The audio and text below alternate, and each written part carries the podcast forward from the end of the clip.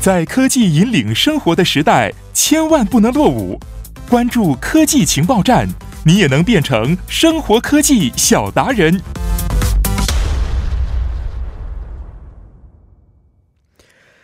好的，欢迎大家走入我们今天的科技情报站。每周三的科技情报站板块呢，将会聚焦科技 IT 前沿动向，普及生活科学常识。那今天呢，我们请到的嘉宾呢，是来自高丽大学科学技术学科研究教授赵鑫教授，非常欢迎您到来。啊，主持人好，大家好，嗯、你好。好，那上个星期啊，我们探讨的是关于也是环境有关的这样的科技知识，是不是？老师也忘记了，应该是因为每天。对，最近挺忙，忘啊，是不是？没关系，我看了一下，因为最近呢，确实是啊，关于环境方面的一些科学技术啊，或者一些动态啊，很受啊市民朋友的关心，对不对？是的。那今天我看老师准备的也是跟这个环境有关系的，是不是？是的，是的。今天咱们讲一下这个氢能。嗯，氢能啊，呃，我前些日子也看了这个新闻呢，就是说未来氢气城市这么一条新闻，是不是？是的，是的。但是其实氢能对于我们来说，有的时候，呃，觉得有的有有一些担忧在里边，因为我们第一次听氢这个元素和相关的一些技术的时候，可能就是呃，类似于核弹，是不是？氢弹呀，爆炸这个、啊、是这样的东西，后来被引申为说一种清洁能源的技术了啊。是的，呃，那老师刚才也介绍说，今天要呃给我们介绍的是关于氢能方面的。那最近是不是韩国其实关于氢能的这个技术有一些新的动态呢？是的，今年这个本月十号呢。韩国的国土交通部在这个国务总理主持的相关会议上提出了一个氢能示范城市的战略提议。嗯嗯，嗯这是一个怎么样的呢？就是说，在一个城市内呢，实现氢气的生产、储存、运输以及利用，制造一个良性的这个氢气生态环境，让市民呢能够切身的体会到氢能的清洁和便利。嗯嗯，哦，是这样的一条好消息啊。对，嗯、呃，这个氢能的。呃，开发和利用更多的原因是因为第一个它是没有污染的，而且呢，听说不是特别贵，是不是这个这种技术？这个其实它现在就是生产氢气的技术呢有很多种哦，然后大家是一直所有的这个技术人员一直在把这个生产生产氢气的这种成本呢成本压低哦。所以可能未来会变得越来越便宜一些。是的，是的，呃，但是我们也知道，现在这个特别是大城市啊，环境污染是非常严重，特别是空气污染呐、雾霾呀、啊，因为大家每家都会有汽车，是不是？是的。所以呢，我对于空气对我们来说是变得越来越糟糕了啊。而氢气、氢能这一种技术和能源，可能越来越成为了很多城市的宠儿。对，呃，那能不能给我们具体介绍一下这个氢能啊，它有哪些优势存在呢？好的，这个氢能呢，其实被誉为终极的能源。在这个未来的产业化中，有可能有无限的这种想象空间。它与这个传统的这种化工燃料，比如说汽油啊、柴油相比呢，嗯，它有比就是具体来说有三大优势吧。第一个就是有这种比较高的这种含能的特性。咱们知道这个核能，嗯，它的能量是最高的，哎，但是可控性特别就是比现以现在我们的技术的话，没有办法让它核能小型化，是的，是的，是不可能的。对，可以。其次呢，就是这个氢的燃烧值呢，它就是其他所有的这种化工燃料的榜首了。嗯，这个燃烧一千一千克的氢呢，相当于燃烧三千克这个汽油的热量。哦。相当于它比这个啊、呃、汽油嗯产生热量的同时的所占的体积更小。是的，是的，哦、嗯，是。第二个呢、哎、是它这个较高的能源转化率。嗯，然后氢能呢可以通过这个燃料电池啊直接转变成电，也就是一会儿可能我们就会谈到这个、哦、呃氢能汽车。嗯嗯嗯嗯，这个过程中呢，它这个废热可以进一步利用，这个效率可达到百分之八十三。哦，非常高的一个效率。是的。而且这个氢能汽车比汽车的的总燃烧利用率也可以高到百分之二十。嗯，第三个呢，就是您刚才说的这个碳的零排放了。哦，咱们跟比如说这个化石燃料，因为它都含有碳嘛，是燃烧的时候肯定会产生二氧化碳，但是氢气呢，嗯嗯只是它要跟燃烧的话，只会生成水。嗯嗯，所以说呢，不会有零碳的排放，嗯，是可以实现这个良性的循环。哦，也借助这个优势呢，呃。大家应该都知道，这个零二零二零年夏季奥运会呢是在日本东京。没错，明年啊、呃、还有不到一年时间。是的，东京这个政府官员也表表示呢，要将这次这个体育盛会呢打造成为一第一届氢能奥运会。哦，就是奥运村里的电力和热力供应呢，全部来自于氢能。嗯，就连象征这个奥林匹克精神的圣火接力呢，也可能会用氢能作为燃料。嗯嗯嗯嗯。到时候这个东京还会宣布全面启动氢能社会的计划。哦，是啊，确实啊，随着技术的发展，我们人类可能对于能源的需求越来越高。但是呢，因为技术的原因，我们可能呃使用的这个能源会变得越来越清洁、越来越高效啊。是的，是的。但是还有一个就是我刚才说的安不安全的问题。我也说过，小的时候在我们学化学的时候也知道它会产生水，是零排零排放。但是同时我们也知道这个氢啊，它会爆炸的，是对。比如说我们氢能汽车呀，家里用氢啊，像以前用这个我们就瓦斯罐是吧？也担心它会爆炸。是的，那这个氢能啊，在我们日常生活当中，如果被使用的话，它有没有一些安全隐患？它是安全的吗？氢能其实是安全可控的，虽然这个氢气的燃烧点能量，这个燃烧点呢能量低，密度小，嗯嗯，它易挥发，而且易扩散，它这个扩散系数啊。就是汽油的十二倍，比如说汽油洒掉以后呢，对它的挥发速度比较慢，但是氢气呢立刻就会挥发掉。哦，所以说发生泄漏以后呢，它会迅速向，因为知道那个氢气的。分子量要比空气低，所以它很快就会逃逸到上方。哎，我们知道看这个用氢做气球的时候，是不是它会飞得特别高，飞得特别快？是因为它就是比较轻的原因，是吧？对对对。而且这个浓度一旦稀释以后呢，就达到它这个爆炸极限，所以说比较安全，比较安全。但是很多人还是对这个氢能有些担忧，觉得这个氢能啊危险。其实通过专业人士和专业的手段流程对氢呢进行处理，是可以实现非常这个安全的使用。但是我这里。就说到这个专业人士和这个专业的手段，大家可能有些误会，就是说啊，会不会就像煤气一样，家里有一根那个连接管，嗯，然后直接就通过来氢气啊？其实那个样的话呢，肯定是危险的，因为毕竟，就一般我们如果利用氢气的话，嗯嗯，如果有得到相关的这种知识，有这种相关的对应的这种能力的话，我们可以处理。哦，如果是没有的时候，其实是。只把这个氢气产生的能源、能量、能热量供给我们使用，而不是有专业人士对这个氢气进行控制。哦，我们不会会不不是说去控制直接去接触氢气。哦哦哦，是的。啊，所以呢，我觉得这种对于氢的可以说负面的一些误解，还是要随着我们这种技术的普及，让大家更加了解氢能源的好处有哪些，它是可控安全的，是不是？嗯，但中学的时候我们学化学的时候学过氢气氢的制造方法，但是全都还给老师都忘记了。老师能不能再给我们普及一下这个制氢的方法有哪些？那个制氢就是以现在说这个制氢呢，大概有四种方式。四种方式，这个化石燃料制氢，还有这种工业副产物制氢，再一个就是电解水制氢。以前我们学的好像电解水制氢。对，您说的那个应该是咱们学的那个呃水的电解。是是是。然后化学特别不好，真的是。通上一个电极，然后一个电极是产氢气，一个电极是产氧气。然后再一个第四个呢，就是生物。呃，生物质以及其他的制氢方式。哦，这么四大种方式。是，能不能简单的跟我们解释一下这四种方式，它具体通过什么方法来去产生氢，以及它呃产生的这些废物啊，或者产生的一些产物到底有哪些呢？好的，这个化石燃料制氢呢很清楚，化石燃料就是咱们常说的煤炭呀，这个天然气。哦，但是嗯。利用它进行跟水进行一个热解，然后产生氢气。嗯，然后工业副产物呢，就比如说焦炉啊、焦炉气，或者是氯碱制气，这个其实跟我们日常生活接触是比较呃，就是离我们比较远的。嗯，近一点的就是这种电电解水制氢。嗯，这个大家应该特别了解。是是，它呢虽然是环保产品，那个纯度高，但是呢它耗电量大，也就是说它用电来解电解的方式来去通电的方式来去制造氢，相当于是。一一边去消耗能源，一边再去产生能源。是的，哦。然后这里其实就就是，如果说有人反对氢气呢，呃，还是有根据的，就是说我们要用现有的能源，嗯，消耗现有的能源去生产氢气，然后再哦，再利用氢气呢。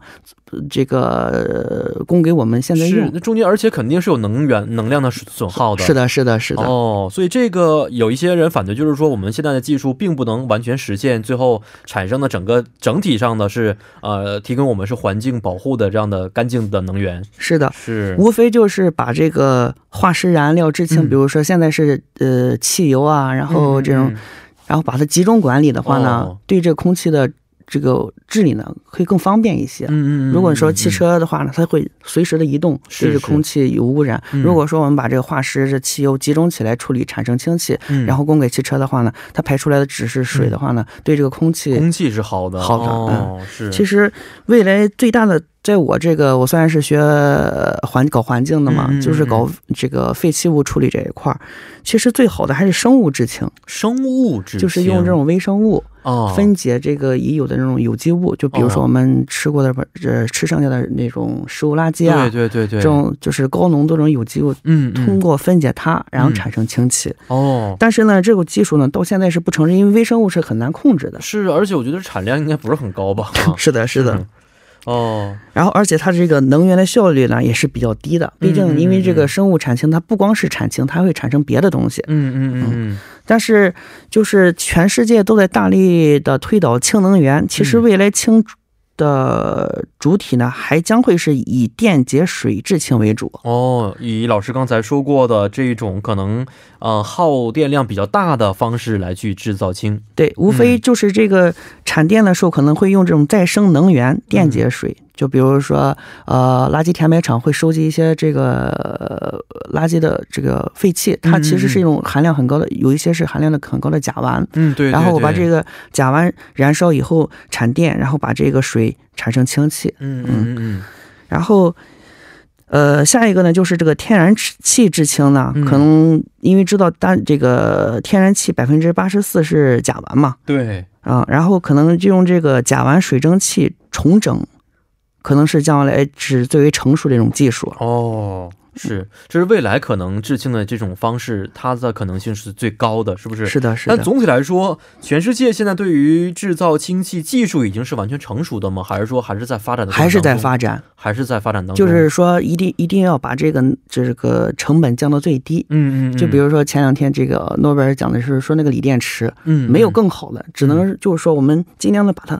以现有的技术让它能够这个效率更高一些。是的，是的，是的。哦，是，所以现在看来啊、完全使全球呃以现在这个水平，全球完全利用氢是不太现实的一种可能性，还是要以传统的化石燃料为主来去提供能源，是吧？是的，所以说就是这个又说到那个这次十月份，他说为什么不说直接普及，而是做一个示范城市，嗯嗯而且是有规模的，不能太大，嗯，太大的话呢，可能供不上，是还有安全隐患，还有基哦相关的基础设施的投资还是比较大的。哦，是的，所以这个轻城市，如果假如说打造轻城市的话，整个城市里边呢，比如说我们以前说的什么管道啊，各个方面的一些什么市政的基础设施啊，全需要重重新来一遍，是可能会的，因为它毕竟用的这种安全系数是不一样的嘛。嗯，哦，那这个成本就非常高了。有是的，嗯，现有的一些城市可能是做不到的，对，所以说要找一个小型的城市。小型城市来做个示范城市，是的看看存在哪些缺点，哪些优点，如何改善，对推广到以后的大城市当中。对对我们知道现在很多呃世界性的大城市，连下水道都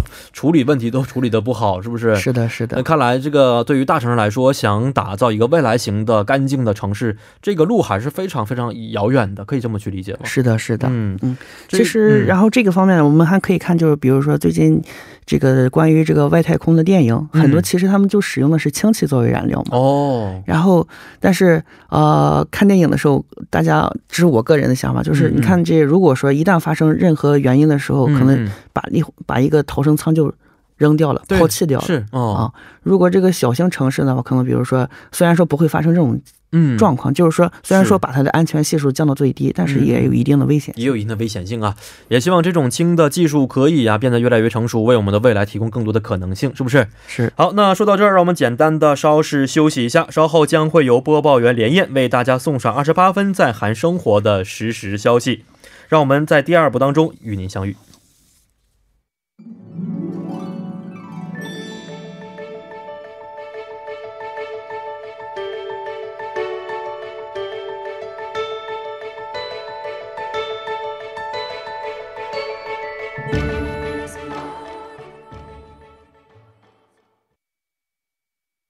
TBS EFM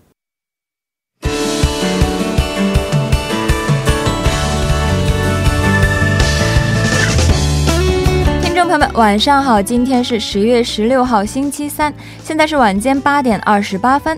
这里是由连燕为大家带来首尔交通广播二十八分生活信息。金秋十月，秋高气爽，本是一个收获而又充满诗意的浪漫的季节。但随着秋风的来临，万物萧条，人们往往容易触景生情，出现情绪低落。实际上，季节对情绪的影响远不只是造成情绪上的波动，还可能引发季节性的抑郁症。即季节性情感障碍，人的情绪也是一种周期性的生理活动。当光照发生了变化，人体不能及时调整生物钟的话，会导致生物节律絮乱，极有可能影响到自身的情绪，导致情感障碍。正因为如此，其季节性的情感障碍在中纬度具有温和冬季的地域普遍存在的，绵长的阴雨天也会特别容易加重症状。并且高纬度地区的人口的季节性情感障碍的患病率比较高，女性多于男性，年轻者患病率高于年长者。女性抑郁症的终身患病率是百分之二十五，而男性的终身患病率则为百分之十二。女性遭受抑郁病症的困扰，危险性是男性的两倍。那么，季节性情感障碍的症状都包括心情低落、活力消退、多愁善感、懒散瞌睡、体重增加、食欲增加等。那该怎样去预防季节性的情感障碍呢？建议大家秋冬季多增加光照时间，多去晒太阳。好的，以上就是今天的首尔交通广播二十八分生活信息，祝你一路平安，我们稍后再见。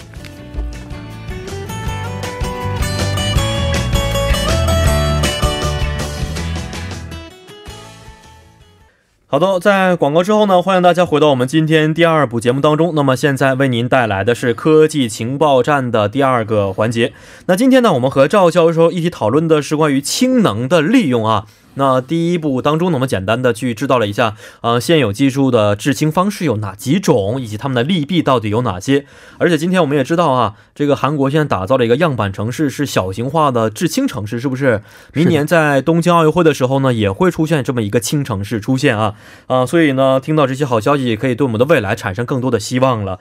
但是老师刚才也说过，制氢有很多优势存在，也有很多的制造方法存在，但是到目前为止，似乎并没有任何。一个国家或者是一个地区啊，完全的、广泛的、充分的可以利用氢技术来制造能量啊。是的，呃，是不是其实制氢产业本身就有很多的因素来去阻碍着它的发展呢？一个是这个阻碍这个氢能发展呢，它有还是有很多瓶颈的。嗯，就比如说。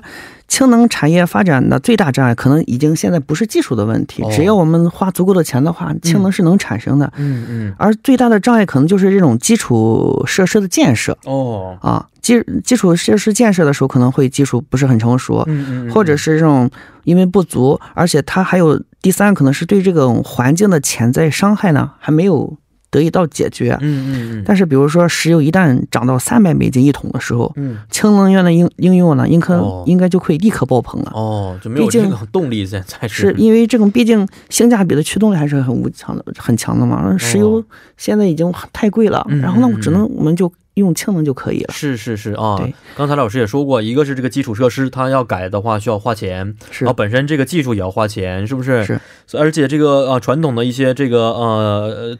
资源呢，可能稍微会便宜一些。对，假如他们变贵的话，这个是我们一想，哎，我们用更多的钱，其实还不如就用氢技术了，是不是？是的。哦。还有一部分人呢，他是呃，一部分人是赞成氢能，还有一部分人是比较反对氢能。反对氢能。对。哦。因为反对氢能，他们就觉得氢能氢能源呢没有任何的优势，嗯，它就是一个骗局。嗯嗯。因为呢，氢气它不是一次能源，它是二次能源。嗯。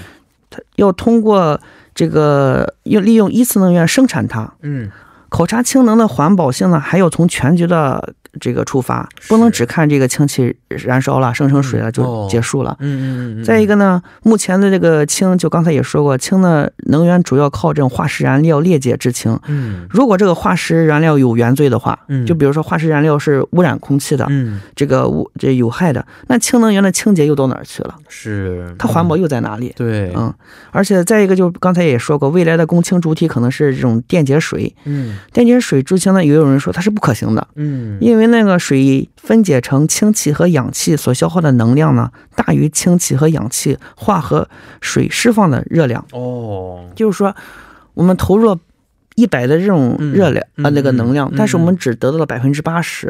然后这样的话，能量就在不停的损失。是是是，与其那样的话，会不会我们就干脆就把那个百分之百的能量直接直接利用，其实更更好一些。是的，是的，嗯。哦所以呢，这些考虑其实还是看得出来，氢现在没有得到百分之百的推广，还是有存在着很多的原因和利弊的啊。是的，呃，但是昨天我看了一下啊，很多新闻在报道说到二零二五年的时候可以实现能够飞的汽车，而且这个呃飞的汽车可能就是利用这种氢的能源，而且呢可以进入因为五 G 技术的发展嘛，对，还有无人驾驶技术也会变得更加成熟啊。对，您对这个新闻是持什么看法呢？哦，昨天我也看到这个新闻以后，嗯、其实就说这个。能实现能飞的汽车，其实能飞的汽车在很多年前就有。对，我记得这个并不是一个新技术，好像以前就有过吧？就一直只不过是这个汽车可以飞哦，但是能不能让它上道？嗯嗯，然后国家是否允许？然后对它有什么进行的一个规范？哦，其实一直都是没有的。是啊，然后如果韩国二零二五年能够实现的话，我觉得这将是一个会引引起全球的注目的。嗯嗯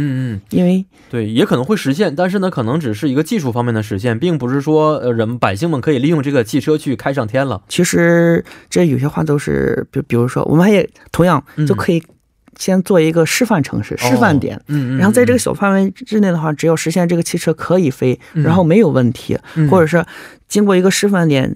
这个先让它试飞，寻这个找到问题，解决问题，然后再向这种大城市推推广哦还是可以的。啊、嗯。是的，对，无人驾驶技术呢，这个呃，实现进进入这个安全无人驾驶时代，其实这个无人驾驶研究其实已经进行了很多年了。没错，我看现在很多国家已经开始上路了，只不过是一直在把这个安全系数降到最低最低。是的，是的啊、嗯，因为。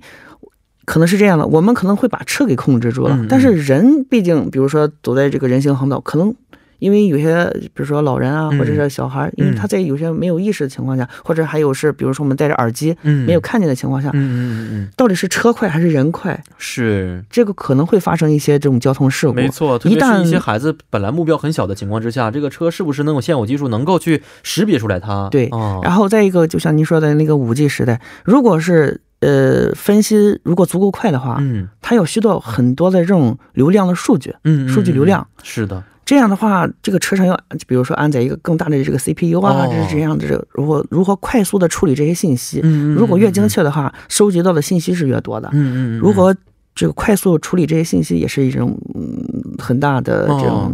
哦是，所以啊，这些新闻虽然给人们有这种这个这个对于未来的一个憧憬存在，但是呢，啊，到底什么时候能够实现像我们在科幻电影中看到的未来的城市这个样子，还是一个未知数啊。是的。但是我看了一下，前些日子还有个新闻说，二零零八年美国科学家们他们畅想二零二零年世界是什么样的，有这么十几条，基本都实现了。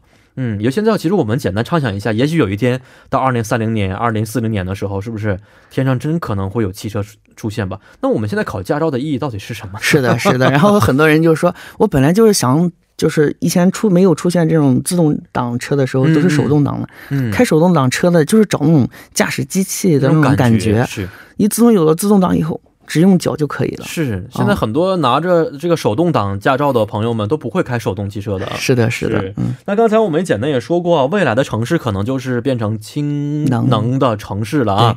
呃，能不能这个汽车也是其中的一个部分啊？是的，是的。氢能汽车到底什么样的呢？氢能汽车嘛，顾名思义就是以氢作为能源的汽车，嗯、将这个氢反应所产生的化学能呢转为机械能推动车辆。嗯，其实这个氢能汽车呢还是分为两种的。嗯，就是一种是氢内燃机车，就是直接在内燃机里燃烧氢气，哦，然后产生动力推动车；另一个呢就是这种氢燃料电池车，嗯、使用氢和含氢物质与空气中的氧在这个燃料电池组中呢反应产生电力，嗯、推动这个电动机。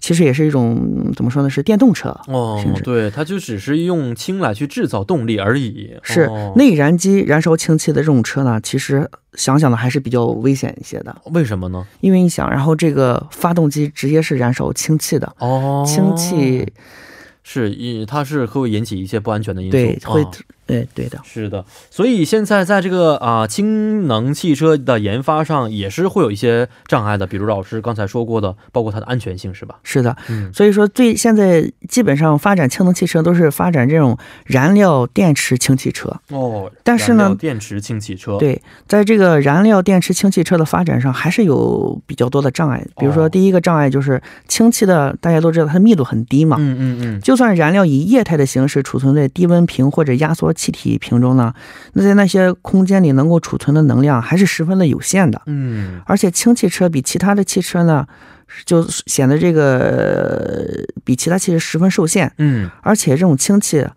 也不应该大量的外溢到大气环境中，为什么呢？因为这种它会破坏臭氧层。啊，哎它对环境其实还是会有一些影响的，本身啊，这氢气本身，是的，嗯是的。所以说，就有些研究在利用，比如说结晶体啊来储存氢气。哦，在较高的密度环境中，这样使使用可能会更安全一嗯些。嗯嗯嗯但是呢，这都不是很好的这种方法。嗯其次呢，就是在这个制造氢汽车提供电力可靠的这种燃料电池呢，耗资是比较高的。嗯，哦，对，然后科学家试图一直在努力研究这个，让这个燃料电池的成本尽量降低，嗯嗯，但是又又有足够硬度，以能这个抵受住那种撞击和震动。哦，对，这也是一个很大的问题，是，的，是的。嗯所以说，燃料电池的设计呢都比较脆弱。嗯，所以说不能在这种情况下保存，嗯加上很多设计呢都需要添加这种比稀有物质作为催化剂，嗯，所以说令这个工作呢，嗯这个呃使这种车呢更有达到更好的性能。嗯但是这催化剂呢可能又会污染这个氢的纯度，哎呀，真的是一个啊、这个循环是无解的一个循环。这么想的话，是的，是的。嗯这个第三个问题呢，就是氢可能是作为能量的携带者，它并不是能源，嗯就是说它必须从这种化石燃料啊，或者是从其他的能源中提取。嗯嗯嗯嗯，进而引起能量的流失，呃它就会引起能量的流失。就刚才我们一直说的，因为它不可能是百分之百都转化到氢气的，嗯所以所以说任何的能源都有缺点，嗯转换了氢气呢，也会这个有这个一些的不利的因素。是，但是我们呢，在看这个一些科幻电影的时候，我们突然会想到一个问题：未来的城市、未来的能源只有氢这么一条路吗？老师在接触环境保护这个工作的同时，有没有想过说，未来我们可以其实不用利用氢的这个技术，有更多的路可以走，试一试？其实一直都在发展这种新能源、嗯再生能源。嗯嗯嗯嗯啊、我这个环境这一方面，比如走大面来说呢，就是嗯水环境、嗯，大气环境和土壤，还有废弃物。嗯，我主要是搞废弃物处理这一块儿。嗯嗯，嗯以前的废弃物处理呢，很简单，就是燃烧呀，对对烧掉它，是。或者是烧不了埋了。对。啊、然后现在因为没有很多的地可以埋了，啊是。烧掉的话呢，如果处理这个不当的话，就会污染大气。是是，其实这个环境、水呀、土壤呀，嗯。它都是一个联合体，嗯嗯嗯。必须得全统筹管理。对废弃物呢，只现在所以就推出，如果把一些废弃物能回收再利用呢，回收再利用。嗯嗯，如果有些就是把它能提供能源能量的呢，把它进行一个能量的回再回收。哦哦，刚才说那个生物制氢，是是是，就是这我们就比如说食物垃圾，嗯人不能吃了，嗯动物也不能吃，那嗯但是微生物可以吃，微生物不会挑食。是是是，然后就利用微生物的话，把这种它分解嗯产生能量，嗯我们来利用。哦，是，所以未来其实啊，获得能量的方式有很多种，只不过每一种这个它的效率是不太一样的。是的像以前我们知道什么风能啊、嗯太阳能啊，这些都是一些清洁能源啊。这也是一个未来的方向之一，是的是的是的，多种方式来去让我们人类可以获得更多的能源了。嗯还有一个，我看以前的电视上经常出现什么 什么什么呃，人类假如说文明达到第几级，第几级是不是去太阳上去直接吸取能量？像什么有一些什么科幻科学家、科幻科幻小说家也会说过。把这个飞船直接派到太阳旁边，直接吸取它能量，然后提供给人类，可以啊、获得很长时间的利用。嗯，这未来老师觉得什么时候可以实现这样的一些我们现在在科幻当中才看得到的梦想？这个我不是很清，但是嗯以前曾经我估计上初中的时候，我们都知道，植物的生长就是利用叶绿素，然后生产。嗯就有的那时候就可能有的啊，老师，那我们身体里也加一点叶绿素的话，嗯是不是我们就不用吃饭了？啊，对我也以前小的时候听过这样的说法。对，其实 这就是动物和植物的区别嘛，嗯是是不可能实现的。没错，也有可能会是，比如说我们身，如果技技术一达到一定程度以后，基因改变嘛，进行 DNA 不是基因改变，然后我们在身体旁边放一个哦，反应组，然后那个是嗯，直接它可以转换这个，通过叶绿素的转换变成我们自己的能量，是吧对？，但是这可能也只是一种想象。所以说，嗯其实这个引起环境的污染，就是在我的观点，就是咱们的欲望嗯嗯嗯嗯嗯，太强盛的时候嗯。啊，我这个也想要，那个也想要。哦，高就是需要物质的同时，其实都是要在消耗这种大自然的这个能源、对对，资源嗯。来破坏环境。但是呢，环境恶劣了以后，我们又想去保护，保护去重新回到以前我们青山绿水这么一个环境当中。是的，这是的本来就是我们一个矛盾体。对是矛盾，而且这些矛盾都是老师刚才说过的，通过欲望去产生的。因为想法太多了，所以才会来回的摇摆不定，是不是？是的，嗯所以说现在就像嗯韩国也好啊，嗯嗯嗯中国也好，很多嗯城市就说，哎呀，我们还是利用大众交通嗯嗯嗯，啊，不要什么买车呀。是一嗯可能是会对，比如说这个缓解这种交通的堵塞，嗯然后利利用这种嗯大众交通的话呢，会对环境有一定的好处。嗯嗯嗯，其实，呃，其实在在某一方面上，哦其实就是把人的这个物欲进行了降，再降低一些。啊没错，是，呃，不管怎么样吧，希望将来随着我们的技术发展，可以使我们的生活变得更好，起码空气方面、水方面变得更好，让我们 活得更安心一些，是不是？好，今天也是非常的感谢我们的老师啊，咱们下一期节目再见了。啊，大家再见，嗯主持人再见再见。